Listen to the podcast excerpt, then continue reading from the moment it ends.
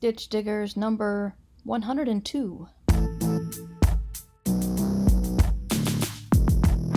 Ditch diggers and ain't no wannabes here. With some not so nice advice for your writing career. To be clear, no punches will be pulled, but the punch may be spiked. How they like before they get on the mic. To my left, we got the mighty Mur Lafferty. And if I piss her off, believe me, she'll come after me. And her co host, Matt Evan Wallace, on the right. Yes, she may be half as hype as she can take him in a fight. So settle in, folks, buckle in and boot up. Time to meddle in a way to make your writer shut up. It's hard work, but the perk is that it's fun and exciting. Facebook will still be there when you're done writing. Ditch Diggers!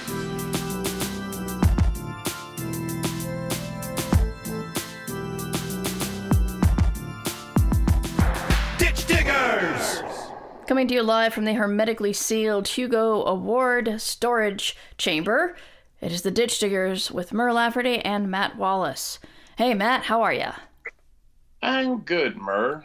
I mean, relatively. Sure. So, you always have to qualify that these days. Yeah, I know. I feel like if you tell someone I'm great, you know, everything's everything's peachy, then you stop and think about it for a minute. You're like, does that make me an asshole? Yeah. If I'm feeling, if I'm actually feeling okay, is that a bad thing? Does that reflect poorly on me? Yeah, she posted on the person? she posted on Reddit, "Am I the asshole?" I had a good day. Am I the asshole? I had a good day during the apocalypse. Am I the asshole? No, we're all allowed to have good days and feel good, and we should be shooting for that. It should be a goal. yeah, You know, survival is the baseline, but I think we should not lose sight of actually enjoying and living our lives. yeah, But that's just a personal opinion. You know, I'm not telling you what to do. sure. I'm having a lot of fun actually getting into Twitch and live streaming. Both I should be writing and uh, just some gaming that I'm doing, and it's feeling new and exciting like podcasting did. So that is actually a new thing that is you know, it's it's interesting. It's not just my daily slog that I've been doing inside my house for 4 months. More than that now. But uh that's kind of what's new with me. I'm just uh doing more streaming stuff. I'm uh, my daughter's doing the art for it. And I need to go back to what your wife taught me about makeup because boy, it's like I look in the mirror and I don't look 47. I look in the camera, good god. Yeah, cameras can be unforgiving on all Yeah. of us. I do when I do my YouTube stuff. I think the same thing. I'm sure. I'm sure there's some tips Nikki can give you on that. But it's cool that you're doing new stuff, and just proves that you can you can discover new things in the house four months into quarantine, which is Yeah. nice. But And, and it's exciting that you're doing the Twitch thing. Everyone's very. I was tweeting about it just yesterday. Everybody's really excited. Marguerite Kenner was like, "I'm on Twitch with Murray talking about baking or whatever it was Mhm. right now." It was very exciting. All, all very exciting stuff. And you're crowdcasting. yeah, yeah. You're using all the platforms. Murray. I am. I'm I'm using Crowdcast. Uh, um, I know there's a the, the sunk cost fallacy concept, but I did pay a lot to have a year of Crowdcast, and I paid for it because I can specifically target our Patreon supporters, and um, which is what I started doing in August. It's it's Patreon only, and I don't know if I'm gonna k- subscribe again, but at least it's um yeah, I'm I'm I, I- I think Twitch is a little easier. If I screw up something on Twitch, I can stop recording and pick it right back up again, while Crowdcast is not that easy.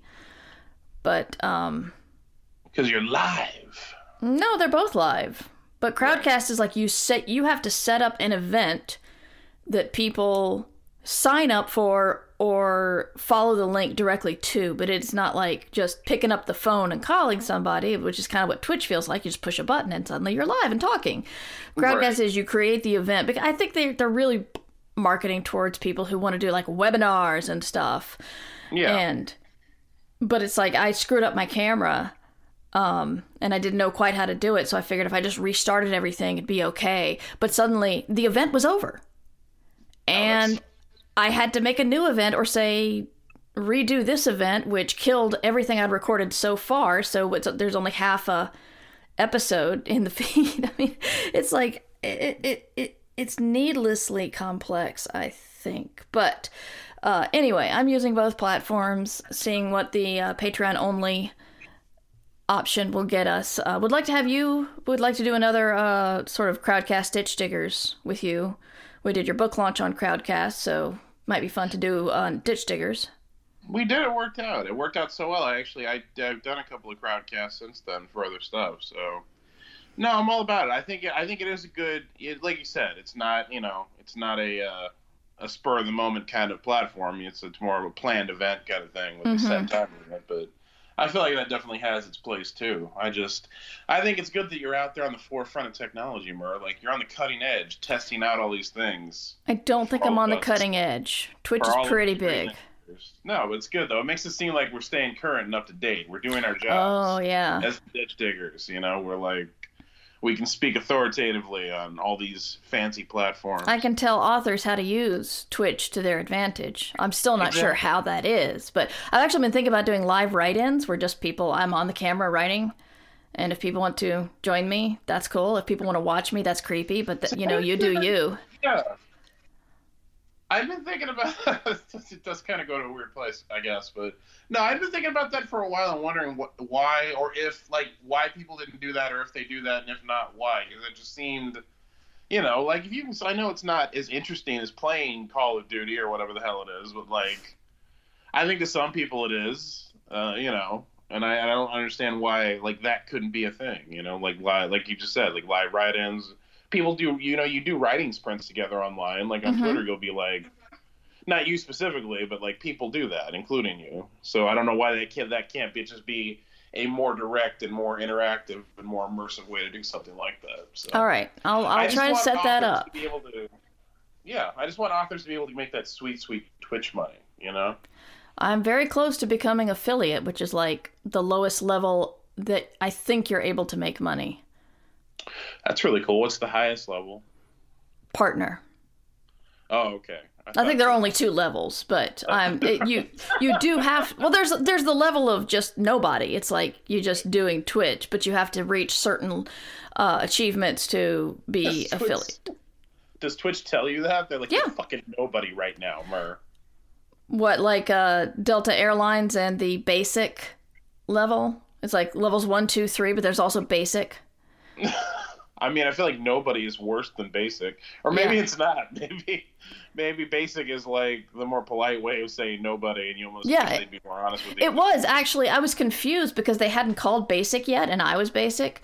And I just went up and I'm like, "Have you called basic yet?" Yeah. She's like, "Yeah, we just said like level three and everybody else because we don't like saying basic because it's rude." I'm like, "But you put it on my ticket, and your higher ups made the concept of the basic level." They've literally branded you basic. Yeah, and then the the woman calling the numbers to load the plane couldn't say it. I don't think she, I think it was like a, a like it sounded like more of a personal or like a our little crew of people here at Raleigh Durham don't like to say basic or whatever. But I'm getting off topic. I'm sorry. But, no, I uh, find this all. I think that's really like a metaphor for so much of our society right there. no kidding. But yeah, if Perfectly- perfectly encapsulates that, you know. you have That's to. that's a- so if you fly Southwest, did they just flat out call you a basic bitch? Is that like? Because I can see Southwest doing that, and not caring. I thought Southwest was actually better at loading people. I mean, in the way that like herders doing cattle into cattle cars are better at it. Yeah, They're all- Putting cattle in cattle cars. That that's exactly what loading an airplane is. But Oh yeah, but that's not a good thing, Mur. That's No, it's that's- not. I'm just saying Southwest is no different. I guess I, you know, I think your experience differs when you become a fat person flying than when That's not fair. a fat person. That's fair. Yeah, so I, I probably just have had different experiences with them than That's- people yeah, who are not my- as my- large as My experience is not universal. Um, but yeah, with with Twitch, you have to you have to basically prove that you're consistent and relatively entertaining, and they judge that by you have to stream seven separate days in a 30 day period. You have to stream eight hours in that 30 day period, and then you need followers and like 50 followers and an average of three people per stream, I think. It's really low. And since I'm lucky enough to already have an online presence with people who, you know, will follow me from podcast to Twitch, I have like the numbers were easy. It's the hours and the uh, other stuff because I'm I'm trying to to make everything every stream is better than the last because I'm always screwing one thing up or I haven't gotten there yet. Like yesterday I was trying to do I should be writing, but I I had my green screen, but I hadn't fixed everything to where it was working so you could see the, the room on either side of the green screen. So I just didn't Right. turn on the chroma key because that would just be more sad or sadder, as some people say. So it was just me with a green screen behind me and the room on either side. It just, uh, but last night when I streamed Hatoful Boyfriend, where I went off and dated pigeons, um, I got the green screen working. That was a really interesting sentence that Mm-hmm. you just spoke. Um, It's a dating how did it video game. with the pigeons? It's a dating video game from 2011, I think, where I think somebody tried to make a joke, but it's actually, I mean, it's a, it's just like any other Japanese dating game. It's it's your, you play a, a teenage girl and you have a variety of suitors. Only you play a teenage human girl who's decided to go to a very prestigious high school in Japan that is the best high school for birds. And You know, there's so many unanswered questions like where are all the other humans? Why do I live in a cave? It doesn't even say much. It's like, "Oh, I went home." And then suddenly you're looking from like from the inside of a cave out onto nature. It's like, "Why am I living in a cave?" It's really weird. So, I am uh dating birds and I believe once you've dated all the birds, um then the game gets really weird. So I don't know very much after that, but I'm eager to find out. I mean, it was 2011, Mur. That's what we all did. We lived in caves and we dated birds. Just that time and that place. Yes. You know, you go to Berkeley, you're studying liberal arts. It's just what you do. Mhm. you know. Uh, and so anyway, I dated birds. I Like it just that's very that was a very amusing thing for me. Uh, well, I hope you're winning the game. How do you win the game? You don't really win. I, I think these kinds of games you win by getting the ending of the story that you want. Uh, Like a lot of times there's going to be a happy ending, sometimes there's an ending where you're dead. Um and I'm just saying overall. I think did the pigeon kill you or? Well, there, there, there is a really creepy doctor bird that uh, basically, when you go in there to find, you're looking for your best friend, but you go into the doctor's uh, in the the. Apparently, they don't have a nurse's doctor office. They have a doctor's office in the high school, and you're looking around there, and the doctor comes in and basically says, offers you drugs. You know, hints that that all the drugs you're looking at that that you can have some and he's super creepy So there's a creepy drug dealing Dr. Bird Yep. in the bird dating game where you live in a cave. Mhm. All right, all right. No, I think you know. I think we've. I think that's perfectly clear, and I don't really think we need to delve any deeper into it than that. please stop talking about birds Mur please Dude, I asked the question. And that's something I have to live with Yes. in my life. But anyway, Mur, we're not here to talk about bird dating simulators and uh, whatever nonsense we were talking about before we were talking about bird dating simulators. No, the Twitch and Crowdcast stuff was really good, I thought. That's actually pertinent to what we do here. So we're sort of staying on topic. For Yeah. us, I think we're doing spectacularly well so far. I, I i do want to ask one question you um and i and i feel awful saying this because i should already know since you're one of my best friends but are you still doing your youtube thing or are you taking a No. break because of all the busyness I I was um like I I started uploading it at the beginning of the year and then the year happened. Yeah that just kind of got in the way of everything. It was just really it wasn't even a time thing. Like I act like it's a time thing and that's part of it. It's not like I'm not extraordinarily busy, but a lot of it was just I just didn't feel like being on camera. It was really hard. But no, I'm started uploading again. I, you know, I obviously uploaded stuff leading up to the release of Savage Legion a couple weeks ago, my, my epic fantasy debut. If you miss, if you if you somehow missed that, I don't know how you could the show to miss that because we talk about it every episode. But uh, yeah, no. So I'm over on my channel, Angry Writer, and I'm trying to do some more stuff. I'm trying to get back to doing uh, what are you working on, which was my weekly series where I just basically ask everybody what they're working on, and mm-hmm. people can ask questions, and you know people seem to enjoy that. So I'm trying to get back to all that. It's a process, Mur. But yes, it's the the YouTube is still a thing that is happening theoretically Okay. o- over time, like the Grand Canyon. It forms very slowly. You do realize you're not going to live as long as the Grand Canyon, right? I mean, I don't want to bring it, bring up your mortality, especially so close to your birthday, but it's there. I just want you to know. That you're gonna die. Never Yeah. having dated a pigeon, Boof. you're going to die. Oh, you can date a pigeon, dude. I believe in you. Okay, but and no, uh, yeah, I, I you don't know. Science is advancing every day. By in the next in the next 10, 20 years, where we can all live as long as the Grand Can. The Maybe. Grand Canyon's not alive. It's not. The, I love what we're talking.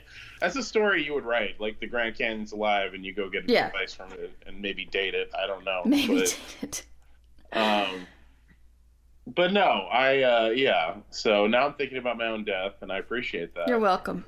we can move on. Uh, it's so terrible. So speaking about being aware of your own mortality, uh, hey, did everybody catch the Hugo Awards? Oh my god. We have to touch on this briefly, even though you've talked about it in other in other venues. I have talked about it in other venues at length. It's been. Yeah. It, I, I have feelings, Matt. I have strong, strong feelings. Everybody does, and everybody should. That's the thing. It's like it's it should evoke a strong reaction, and it should be and it should be a call to action at the end of the day. Is the point that I will ultimately ultimately make. But why don't you? Since you have talked about it, and I should be writing another book. Do you want to like summarize? I will do my best. I tried to summarize yesterday, and I ended up ranting for about 20 minutes, but I have you here to hold me back. So, uh, the Hugo Awards were Friday night if you're uh, Europe, America, the, that area, or Saturday morning for uh, Asia and New Zealand. Also, as we're recording this, which is the following Tuesday. After Yes. the Hugo Awards. Or Wednesday, rather. Because because it was uh, a virtual con they had to do it virtually it was hosted live by george r r martin with also uh, recorded bits of him as he's reading out the nominees so it's like he'll he'll say something and then it'll cut to something he recorded a days, weeks ago, I don't know. And he's like, oh, so best fan cast, blah, blah, blah, blah, blah. And then it cuts back to him for the live reveal of who won. Now that sounds fine, only it wasn't. He turned it into the George show where he was uh, uh, telling very long anecdotes about 1973. Something about 1973. and the funny thing is, I was born in 1973, and I just turned 47. So you think maybe these these are really old stories. Now, my husband Jim is very wise, as you've said before, and he had a theory, which is oh, Martin has also said that I'm getting ahead of myself. I'm sorry. So people did not appreciate long anecdotes about Martin and Campbell and pointing out that okay, yeah, he did mention that N.K. Jemisin was the first person to win three Hugo, three Best Novel Hugos in a row. But did you know? Of course, I'm gonna. I don't know. One of the old dead guys won three Hugos One of the over nine years, Right. which is so much more impressive. Did you know that a white man did it better? Yeah. The George R. R. Martin story. Exactly. And so he uh and then, you know, when he's reading off again, pre-recorded. He's reading off this, the names and he botches a lot of them. He and you could tell he like he's reading and then he stops, you know, as if he ran into a word he's never ever read before. Not that he's read it over and thinks, "Okay, I've tried this a couple times, I'll give it a go." No, he just he just babbles and doesn't do another take. Nobody tells him he gets it wrong. And while there were some white people who were mispronounced, including myself, he he botched I didn't mostly. even know that. Really? Yeah, Muir. He called you Muir? He called me Seriously? I didn't Muir. hear about that one. Yep. Oh my god, that's amazing. It's Yeah. horrible, but it's amazing as Yeah. well. God damn, George. I'm sorry, I'm not laughing. No, I know. I'm not so- offended. How do you fuck that up? Like it's there's no I in it. Yeah. Wow. But he uh but he messed up a lot of black and brown people's names. He he um called, he called Fia magazine Fia, he called Fia magazine Fia. which was one of my least favorites. Slash Yes. Yeah. Wow. Yeah. But uh and, and so a lot of people were angry about that. And then on top of it, you, it it's not even it wasn't a major aggression because it was him trying to be subtle. But the so if you're if you're completely under a rock or living in a cave and dating pigeons, you you may not know that last year the winner of the Campbell Award accepted the award by saying, you know what, John Campbell was a fucking racist and a sexist. And then like basically I was cheering inside and I don't and Texas and and I don't remember all the details of her speech. Um but she actually brought people's people are like okay she's right. And they actually renamed the award which was great. They renamed the award the astounding award and then this year she won a hugo for that speech. Yeah, for best related work, which is just an amazing cycle of events. and that's uh, Jeannette Ng i think is how it's pronounced but i'm saying that out loud and apologizing in advance if i get it wrong. So yeah. Um it's it's she was amazing and but when he was doing his anecdotes he brought up campbell a lot and then silverberg got on and started silverberging and, then why the fuck was Robert Silverberg even there? That's my question. Like tradition i think after you call the winner of the best uh, Hugo Award for best novel uh, Savage, like don't you get disinvited? I don't think he called her a savage he called her vulgar Oh, vulgar. Some, Yeah. it was something terrible. Yeah. Yeah, the old friend of Harlan Ellison points at a black woman and her eloquent but angry victory speech and calls her vulgar. Anyway, so Silverberg's on there babbling, and he did he mentions that Campbell was the great, the best of us all. So it's like, thi- not only did it go on and on and on, and George Martin put his own figures, like figures people have made of him, in the foreground of all the or the background. They were all over the place uh, of, of the recorded bits. So he's got his ego on display. He's talking about stories that we're not here to hear. He's mispronouncing everybody's name, and he's talking about Campbell a lot. And he didn't even mention that. You know, he mentioned why it was called the Campbell Award, and then announced the nominees for the Astounding Award, not even linking them, not even bringing up the fact that Campbell has some problematic things. It was brought up, it was discussed, and they decided to change the name of the award. Yeah, he did the whole history of the award except for the last, literally just the last year of it. Kind of just Yeah. left out that last little bit. Which Yeah. was monumental.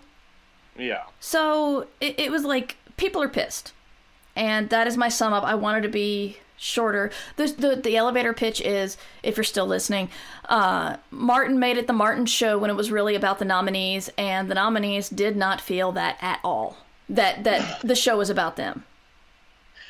Yeah, the one thing I would add to that, that uh, you know, on top of everything covered there, and it was covered there, but I just want to make it very clear to me. It just felt very passive aggressively, specifically aimed towards let me, uh, you know, re-adjudicate all the really problematic uh, old white men who've been called out in the last few years. Like it Yeah. just felt very specifically like I'm gonna praise Campbell, I'm gonna praise Harlan Ellison.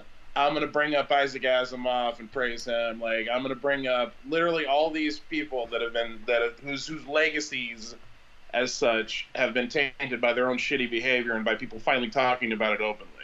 So it just felt very much to me like, and it and it felt malicious to me. I don't know that it was malicious, but it really felt malicious. It felt like I've got the mic and I'm sick of you young whippersnappers, you know, deriding all these uh, venerable old men in science fiction and fantasy. So I'm going to praised them, and that that was like one of the big. And in addition to just disrespecting so many of the nominees by butchering their names and everything else he did, Yeah. that was just that just felt like the general tone of the night. As much as making his own ego and his own legacy and himself centering that, I really felt like he was intentionally centering all these old pieces of shit that we Mhm. just yeah have called out. So there that that was just one of the things. But one thing-. But but P- George's uh, wonderful apologies are basically like, well, a lot of people have told me it was funny, and I'm like, okay, one, th- there's always gonna. Th- this is your one black friend, George. This is not. This is not a good argument. But you know, uh, last night Jim pointed out to me that other people thought the stories were funny because he told them in a setting in which people show up to hear the George R. R. Martin stories, coffee clutches, interviews, stuff like that.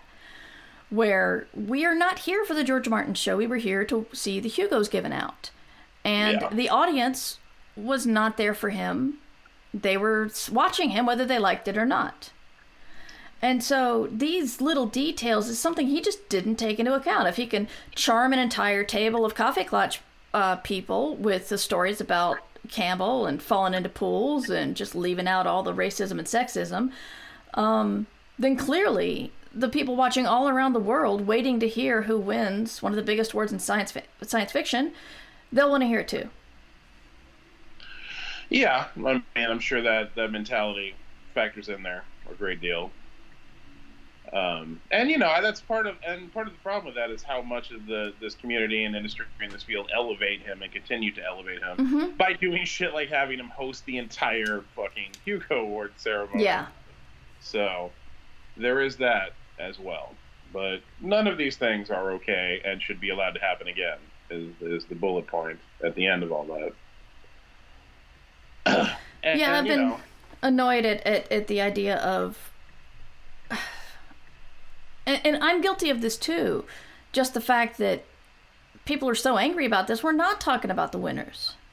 Yeah, that's, And that is a that's damn kind of shame. the- yeah, that ultimately is kind of what I wanted to get to. Like everybody, you know, was threading angrily on Twitter, and again, rightfully so. And and at this point, I'm not even I'm not speaking to people who are part of like the affected groups who suffered those microaggressions and and you Yeah. know, suffered the marginalization marginalization of this industry. But like just speaking as a large cis white guy, you know, able-bodied myself, like my thing was I didn't want to do another angry thread and make it all about like first of all my anger and centering myself, and then just centering George R. R. Martin, Silverberg, and you know them again by just talking about them.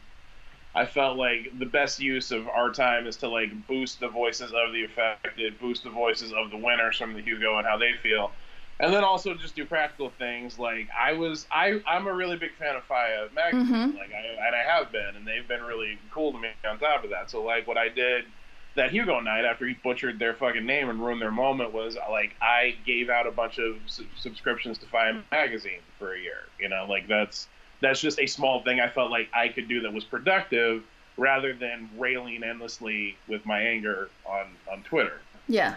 And then Yeah, I copied you.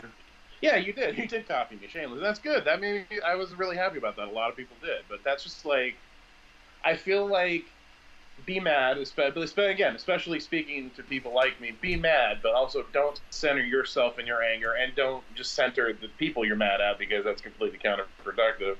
Try to find productive ways to move things forward and change things. And for me, that's like the more people who are reading markets like FIYAH and the bigger we make them, like the bigger they become part of this conversation and the less the George R. R. Martins of the world become part of the conversation. Mhm. So that's just my my two cents on the whole thing. You know, starting with acknowledging that it was just fucking horrible and shouldn't happen again. That's that's where I went afterwards. Yeah. You know. But you know, change it's it's a slow process. I mean, the, one of the the most bananas thing about the award show to me, just beyond how unacceptable that whole part of it was and how it should have been allowed to happen, is just that there were basically two award shows going on. There was George R. R. Martin's award show, and then there was the award show that the winners were at, which was a completely different and frankly amazing award show. Yeah. Like if you just somebody did that, they put a just a cut of the acceptance speeches on YouTube. Like you can go mm-hmm. watch that, and that was fantastic. Everybody was great. It was an amazing field of winners giving amazing speeches, talking about important things. And that part of the awards was fantastic. It's the Hugos that we want to see. It's just the fact that it was butted up against this alternate reality Hugos where it's still 1973, and that part we need to like not do anymore. Yeah. but yeah, so these were these were things that happened. But the next, uh, what is it, Discon that's hosting the next Worldcon? Yes, we'll hope it's we hope it's at DC and not on the internet or not just on the internet again. I mean, we'll see. I can, you know, there's no no way to speak to that. But point being, they Yeah.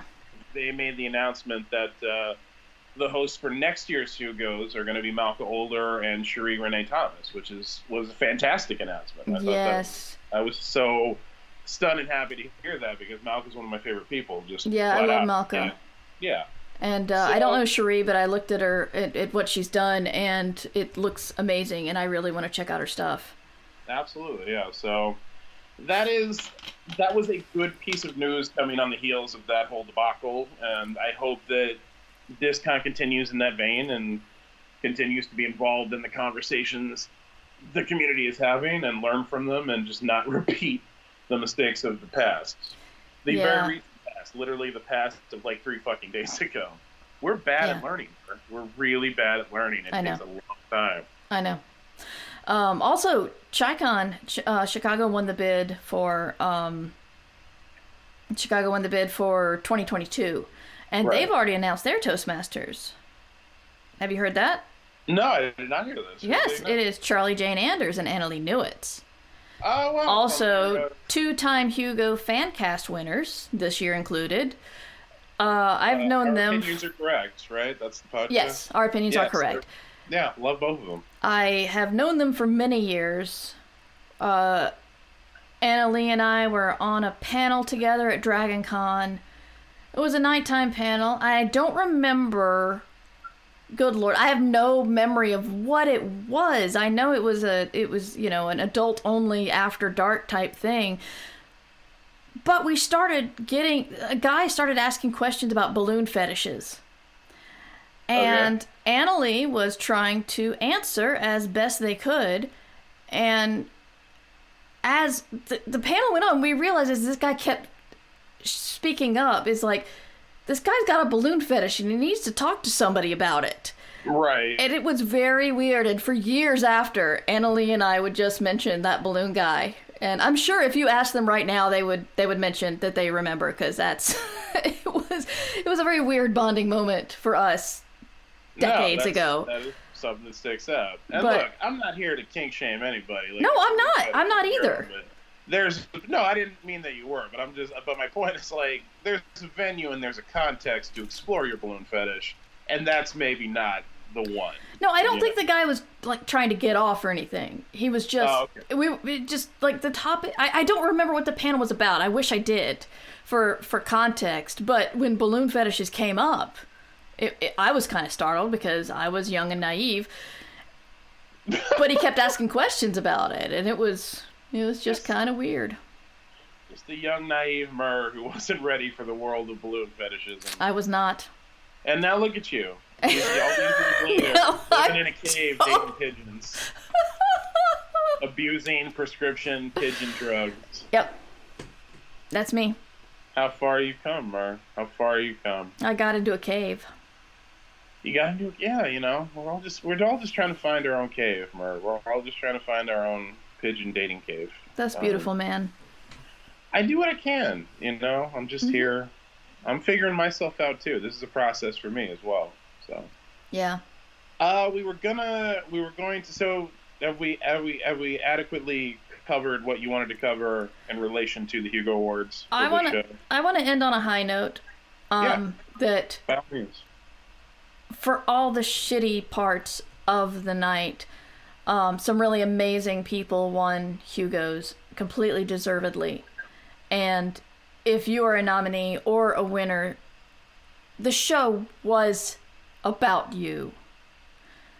In, in in the future, when they look at who won the Hugo in 2020, they're not going to say this was the worst Hugo uh, awards ever, and here's why. And oh yeah, uh, uh, crap. What what? I can't remember the name of I can't remember the name of the novel winner. I know it was Arkady Arc- Martin. Yeah, I know Arkady Martin wrote it. I just can't remember the title of it because my brain just quit.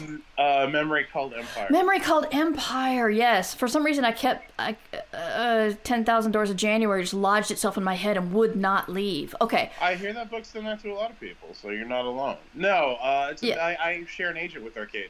So Yes. that was and it's a debut novel and Mm-hmm. and Leckie had like withdrawn I heard about that. Just so many amazing aspects to that award win that just made me happy. I just Yeah. was yeah. uh, what Matt's referring to is Ann Leckie was uh, nominated, but she decided to uh, refuse it because there were so many amazing debut novels that she felt needed She didn't want her brand recognition taken away from that. Not that she wasn't proud of her book or that her book wasn't worthy, but she's just like, you know, I I've gotten shine, I'll get more shine. And I like that she made that clear. That's her point. It's like she was like, look, I'm not saying I'm never gonna let myself be nominated for a Hugo Award again, Yeah, and that's totally fair. But she just felt like this year in particular, she wanted to make room for other people, and I just think that's such a beautiful thing yeah, you know, and I wish other people would follow that example sometimes. It's just it was really cool. And then a debut novel did win the award, which makes it even even cooler to me. Yes. You know.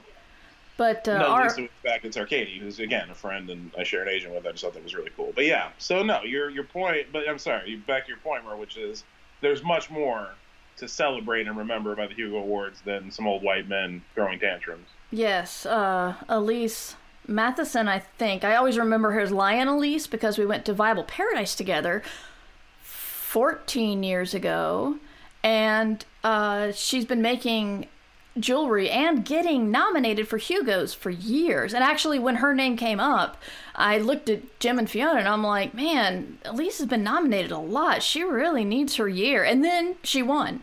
So I was I was thrilled for her. Yeah, that's too awesome.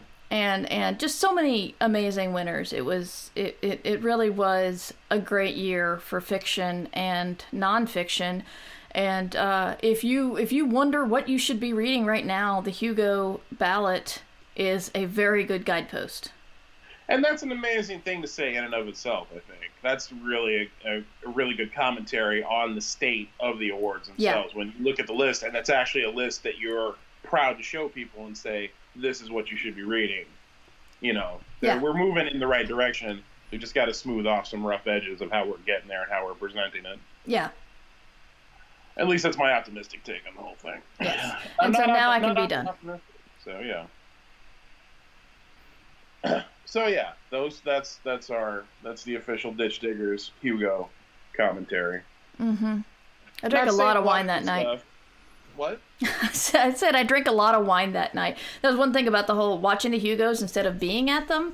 I missed the whole dressing up and being fancy, but I got to drink wine and comment openly the whole time. Yeah, no. Considering you usually, you know, you usually do your your running Hugo commentary. It's you usually can't you can't you don't have those privileges and luxuries. Is what I'm saying. Yeah, I haven't done that in a couple of years. I think they found a replacement for me. Mur, no one can replace you. okay? Someone they can get someone to do what you do, but they can't replace you. Thank you, dude. You're welcome. What else are we talking about? Um, we had another thing we were going to get into, but uh, with the way the clock's running and how much time we actually ended up spending on the Hugos, even though we didn't want to make the whole episode about the. I'm really sorry. It happened again. No, no. It, I mean, dude, again, this happened three days ago. We have a show about being a freelance writer and the in, and the industries we work in. Like we, it needed to be talked about. Um, but yeah. So, and also, I think it'd be a cool thing to do to put some to put some links to all the people, all the people from the award show that we're talking about in the show notes, and I will do that. Yeah. Uh, especially venues like FIYAH, who again didn't win, but are an amazing market. So They, uh, it's it's gonna it, it's Oh, gonna be there year one year. I, I fully believe their that. yeah, their time will come. I didn't. I didn't mean that in the way of like. I'm just saying, like, despite I'm not just saying I don't want to just highlight winners. I want to highlight all the amazing people who were not. No, I'm I'm with you. Yeah. So we'll do that. But anyway, it was something we needed to talk about. But we have a bunch of questions, and I think it would be good to get into that. Sure. Some of them may require lengthy answers. Do you want to start uh, with the email question or go somewhere yeah. else? Yeah, hit the hit the hit the email question. All right, hit the email question. Where the hell is it? Here we go. Anonymous writes, uh, listen to both. I should be writing and ditch diggers regularly and genuinely enjoy both. Uh, I have a question that I hope doesn't come across as an attack. I was considering picking up Matt Savage Legion and went to Amazon to check it out. I learned the book has three leads, all women. Is this a case of someone writing someone else's story? Matt's a big burly guy, so writing a story about women's experiences seems a little off for me, or am I overthinking it? Also mentioned that uh, Matt's got a book coming out about a young uh, Latina. Is Latina girl uh, uh, uh, redundant? It is, isn't it? Yeah. A yes. Uh, a young Latina as a uh, Mexican luchador. That's probably also redundant. I'll stop talking. anyway, it, No, it, it came up again, and and yeah, unfamiliar kind of. It's fine. It's, Sure. It's cool. Well, well, yeah. The saying luchadora would be the most specific and accurate term, which Okay. implies Mexican wrestling woman. oh, okay. So all those words were just wasted. Yeah, Yes. it's fine. a young luchadora. Yes. So- you, go. you nailed it. Two seconds. We got to figure it out. so uh, the question is uh, are you telling somebody else's story and they're asking with great respect and not accusing you of anything but we have talked about this kind of thing so No, no. This is hey, look. And to the person who wrote this question, I absolutely appreciate it. You're not overthinking things. These are completely valid questions and important questions to ask. Especially in the case of Bump, which is my my middle grade novel coming out early next year. I assume I'll be talking about this a lot, and I'm I'm fine with that. You know, it's it's a it's a valid concern. Um, as so, starting with Savage Legion, yeah, all three of the main characters in Savage Legion, which is my epic fantasy debut novel, are women.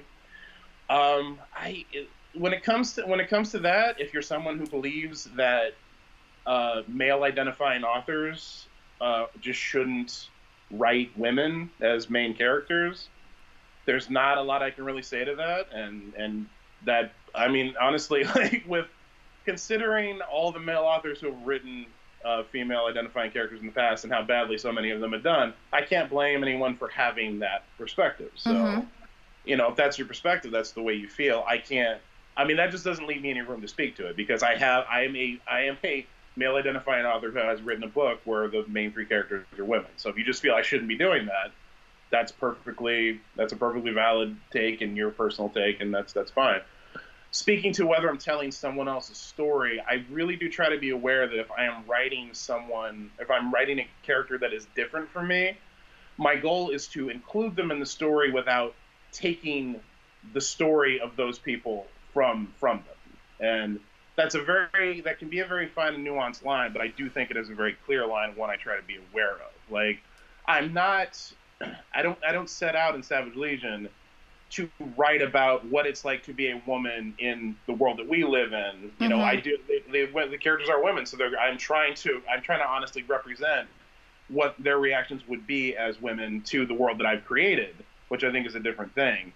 And I try to do that honestly and authentically as I can. You know, and and try to do as much research and base the characters on real women that I know and take into account uh, what women tell me about certain things. And I, you know, I do like I, you know, I use I use Nikki a lot for that respect. I'm like, this is the scene I'm writing. You know, how do you as a woman feel about this? I try to do my research, um, and I try to bring as much genuineness and authenticity, and not repeat the mistakes of the past. Too is another thing. Not write the shitty tropes of men writing women that I've seen before. So. I don't think I'm telling someone else's story in that in that particular instance, as as the question would imply.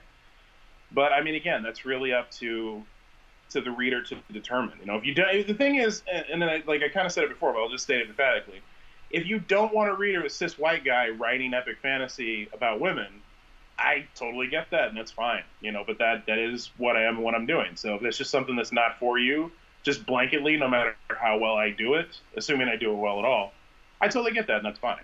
Mhm. But from my perspective, it's more it's it's always about inclusion rather than trying to hijack and tell someone else's stories that's not mine to tell. And I am aware of the line there. I think, at least I try to be. And I may fuck that up, and I'll you know if I do and if I get called out for it, I will I'll learn from it. You know, I'm always open to hearing that kind of criticism. do you have anything to add regarding bump oh no, absolutely. Bump is, an, is a totally separate um, subject to me because that that story specifically is about uh, my family and to a certain extent about my own personal experiences. Um, again, I absolutely do identify as an able-bodied cis white guy. I would never try to try to take any kind of or claim any kind of uh, you know Mexican or or Latino representation. But the fact is, I do come from a heavily integrated family of uh, Mexican immigrants, Mexican American, and redneck white people. Like that's, I have a really messy, complicated background that folds all of that in there.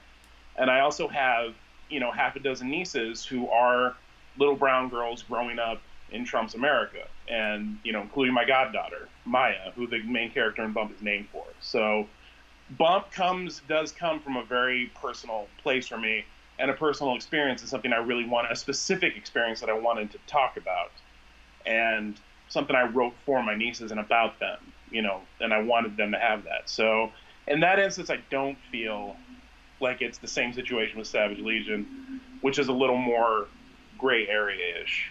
But when it comes to Bump, that is something very personal. It's very close to me that I do feel I can speak on authentically. You know, and again, it's up to readers to determine the validity of that. And but all I can do is be honest about where I'm coming from with it. You know. Yeah. No, that's So- that's great, dude. I didn't know half that stuff. That's really cool. Yeah, I mean, you know, it's. I don't know. I went through. It's only really recently within the last few years, and I, I think I've talked about this a little on the show at a couple of points. But I just I was talking to my agent about the stuff I was doing and the stuff that and where my career was going, and one of my agent's big points was, you know, they wanted to see more of me in my fiction. They wanted to see more personal stuff from me, and a lot of the stuff I'm doing lately and the books that have coming out reflect more of that direction that I've been trying to head in. So point being, it's the first time I've really gotten into this stuff as a as a writer. Is what Mhm. I'm saying. Yeah. So I I hope that thoroughly answers the question. I'm always happy to, to discuss or take questions on this topic and be as transparent and honest as possible as I can. So it's a perfectly fine, valid question to ask. Please feel free to always touch on it with me. and this uh this question was it, it is a hot topic and it was asked very respectfully and I appreciate that. No, I Um, do too. I absolutely do too. And I imagine there will be, you know, questions or statements in that vein, especially again when Bump comes out, that aren't going to be as polite as that. So I Yeah. really do appreciate. Uh, I really appreciate the intention of that and the respectful tone. Thank you very much for affording me that and the opportunity to speak to it. Yeah, um, I, I think th- one thing we're not talking about a lot of is uh, that whole experience of the other. And this is why people got so angry at American Dirt, because there had been stories about Mexicans trying to come to America and had been either rejected or gotten tiny advances when a white woman wrote a fictional, completely fictional thing And heavily erroneous. and heavily erroneous Yeah. uh, book. It got a ton of money, a ton of press, and and that that's bands, they're sending copies on you know free Kindles to celebrities to talk about. Just like every publishing marketing thing you could ever want, they're giving this stupid fucking book. Yeah. yeah, and and that and that's actually also uh, cashing in on someone else's pain. I mean, those are those are intense stories, and this was a very sweet moment. Um, I was doing a live show about uh, I was doing a, a crowdcast and was talking about a book I want to write, uh, which is a gay romance, and um, I am not a gay man, and but I've been reading a lot of uh, gay rom coms, and I love this genre, and I worry it's like, am I okay to write this? And and uh, two queer people have told me that you don't don't write about being gay in America and big coming out stories and stuff like that. You can just write a story about two guys falling in love. And Right. you know, I cannot speak to a coming out or a family uh, rejecting you or something. I, I can't and I wouldn't. But a love story is is universal. And I'm gonna need sensitivity readers if I do write it.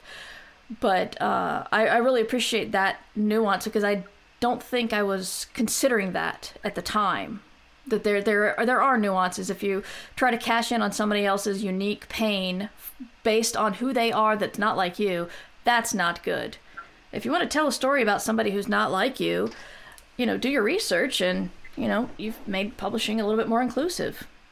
And I think that's again that's why we're talking about is it's inclusion versus appropriation, and I Yeah. do think there's a very clear definitive line there, you know. And it's like, and honestly, even coming from the background I do, if I tried to write American Dirt, like I think that would straight up be appropriation. Yeah. And that's the thing. Bump isn't a story about Mexican immigrants and their journey to America and being that. You know, it's it's a story about a girl who comes from a Mexican American background and is growing up after generations of integration into America, which is ver- which are very different stories. One I have a lot of experience with, the other I don't, and isn't my and I don't consider my story to tell. So Yeah. the lines are there, and you just have to see them and, and respect them. And you you know you're still gonna make mistakes, and you're still gonna fuck up, and that's that's part of the process too. But I think the important thing is the awareness of that, and and and being speaking to it directly, and also not getting defensive and shitty like when these conversations come up. Like if you're gonna write these stories, you're gonna have to talk about this stuff, and that's and you should have to talk about this stuff and delve into it and think about it. So these are all good things. Um, so yeah, that's that's all that stuff. Uh, Oh, when I do, when I, I do want to add one more thing. When I was talking about making publishing inclusive, that also means buying books by those people who are not like you. That's also part of making publishing more inclusive because when those books sell, publishers will buy more from more people. Yeah, absolutely. And you know, I was just thinking of like um, Mexican Gothic, which is you know crushing bestseller list right That's now. That's right. Uh, Silvia. Moreno Garcia's. Yes. Yes. And you know, again, this is it's just it's a it's a horror novel. You know, it's it's not it's not about specifically about you know immigrant pain or that whole thing that it when when publishing allows people of color in, they seem to want them to focus on. And that's a really cool thing that you know. And I know. And Silvia was telling people like people told me a Mexican horror novel wouldn't sell, and now here it is crushing the best bestseller list. So when that happens, like you said, Mur, you're you're helping opening doors for more for more of that, and that's what we need. So go buy Mexican Gothic, and we'll go buy more books like that. Yes.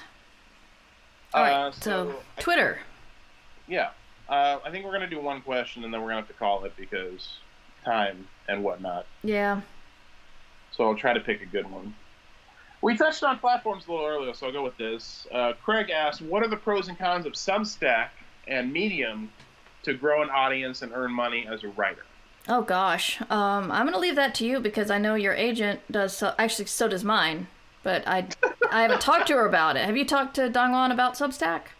I actually use Substack, so Oh, okay. can- Then you talk. I can speak. I can speak a little this as well. So yeah, Substack and Medium are specifically mentioned in here. Substack is a service for sending out newsletters regularly. Medium, I don't know as much about. I don't think it's in any way the same as Substack, from what I understand, from what I've used it for. It's more of a blogging type platform, right? Yeah, I Or think like so, but it, blogging- it it it feels more like a citizen um magazine or newspaper because the even if people are telling uh personal stories, they're doing it on a narrative level, not on a blogging level. But it also has that Twitter thing of like people can follow your medium Yes. and follow what you're doing. So I always feel very guilty when people follow me on Medium. Yeah, I haven't posted on Medium in, in years. I don't Uh, know if but I ever have. I- Sorry, go on. That's it. But no, that's fine. But point, point being, that's that it combines those two things. It kind of it combines long form posting or blogging with sort of that social media aspect of people can follow you and follow your updates, uh, rather than having to go to a website or have you in a blog roll traditional kind of thing.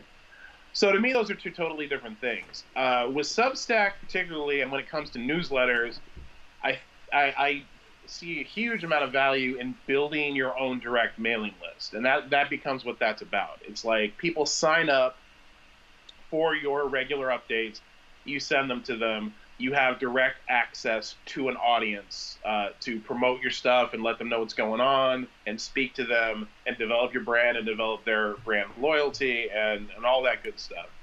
And as we move on, I feel like that's a really important thing to do because it doesn't tether you to, say, Twitter or to, to a social media platform.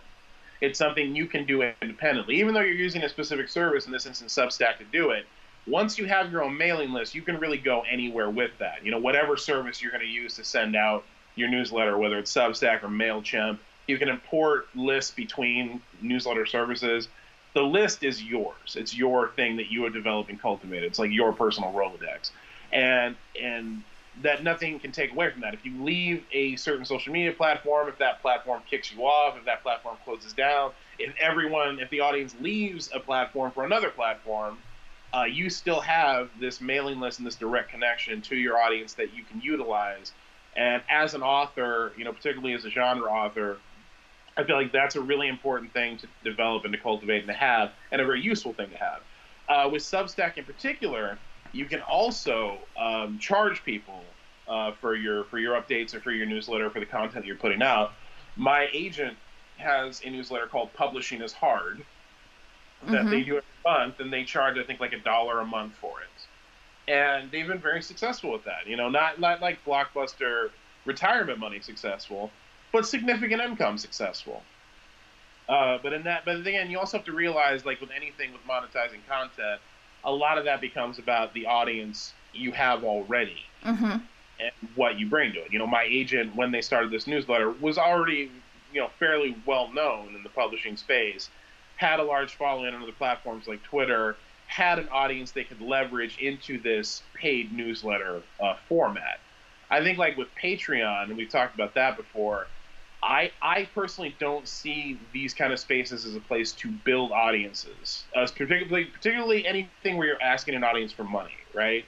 Because that immediately becomes a barrier. It's like a paywall. You know, it's like you hear people complain about paywalls on newspaper websites. Uh, trying to get new people to come in and immediately pay for your content if Mhm. you don't already have a built-in audience, that's a very hard conversion to make. So I don't see those as building new audience tools. I see those as converting or leveraging existing audience tools to start making money off your content. So if you're going to go pay it on Substack, I feel like you need to be far farther along, or I don't know, have something more original to sell them than just here are my opinions, please pay for them. It just depends on who you are and what you do. Uh, but there needs to be an existing audience there. I feel if you're going to start monetizing things. Non-monet- non-monetized content on Substack, though, that's much more the newsletter, building your direct mailing list, building your direct connection to your audience thing, which I think is a good thing to do. I don't know that Medium is as effective or useful in that vein because, again, that's just a platform. Like, if, if Medium goes south, if they close down, if you leave Medium, if the audience, you know, congregates away from Medium to like the new version of Medium or the new thing people, new thing someone's open that's like Medium that everybody thinks is way cooler and they all go do that, then you're just kind of screwed because you don't have any direct connection to, to your people there. Mm-hmm.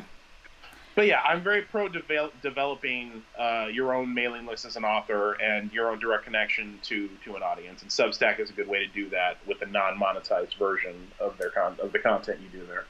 Cool. Yeah, so I felt like that was a fairly comprehensive answer. We're pros here. We're doing the thing. Stone Cold Uh, Pros, that's us. Stone Cold Pros. Uh, yeah. So we have some more questions. I apologize to people who asked that I didn't get to them, but we will. But we're coming up on the hour here, and I have so many things to go do, Mur. So much work. Me too, so dude. Crushingly overwhelmed right now. We didn't talk about any of that. We can talk about it next time. We had heavier issues to talk about in this episode. We're covering the heavy issues, people. We are. We are. We're laying in that heavy leather. Okay. It's a metaphor for getting kicked, Gotcha. because you know, shoe leather or boot leather. Gotcha. Okay, I'm with you. I'm with you now. Uh, if you want to see uh, my blog and Matt's beautifully written show notes, uh, you can go to murverse.com and uh, you can subscribe to this podcast all sorts of places Spotify, iTunes, uh, iTunes, and iTunes. Does anybody you actually use anything else? I don't know. People should don't stop using Spotify, though. I'll just say it. I mean, we'll we should talk about that in a future show. I guess we I should because I don't know what you're talking about, but. Um, Oh, we'll get to it, Mur. Okay, fucking we'll get to it. We'll fucking get to it. So, uh, don't go on Spotify then. Lots of other places, or you can just use your own RSS reader. So, uh, Twitter, I am Mighty Mur. Twitch.tv slash Mighty Mur. And if you want to support us for awesome content, it is patreon.com slash Mighty Mur. And I am on Twitter at Matt F. and Wallace. My recently relaunched shiny new website, matt-wallace.com. Go there for all your Matt Wallace needs. And as covered earlier, I am still doing the YouTube thing. Uh, my channel is called Angry Writer, and I will try to post more frequent content there. But more importantly than any of that crap, Mur, more importantly than any of that, also on my website you can subscribe subscribe to my Substack newsletter. It's very easy to do that. Um, two weeks ago, Mur, Savage Legion came out, my Yeah. debut fantasy novel, first in the Savage Rebellion series. People are excited, Mur. People are talking. I don't know if you've seen the, the buzz. I have. I have. The people in the Discord, uh, there's a couple of people who've read it twice. A couple of people are angry that they're on a waiting list. Yeah, no, it's it's the hot ticket, Mur. I, Yeah. dare, dare I say, the hot ticket in town. So if you want to get on the train, if you want to get on the Savage Legion train, available in hardcover, available in audiobook, very fine audiobook from Audible, Amazon, anywhere you get your books, ebook, all those things. Go get Savage Legion, join in on the conversation. It's what all the kids are talking about. All the kids. All of them. Yeah. Every single kid is talking about Savage Legion. All right, dude. I will see you next week. Thanks. Thanks everybody for listening and, and supporting. See you next week, Mur. You can support us at patreon.com slash mightymur. Theme song by Devo Spice. DevoSpice.com.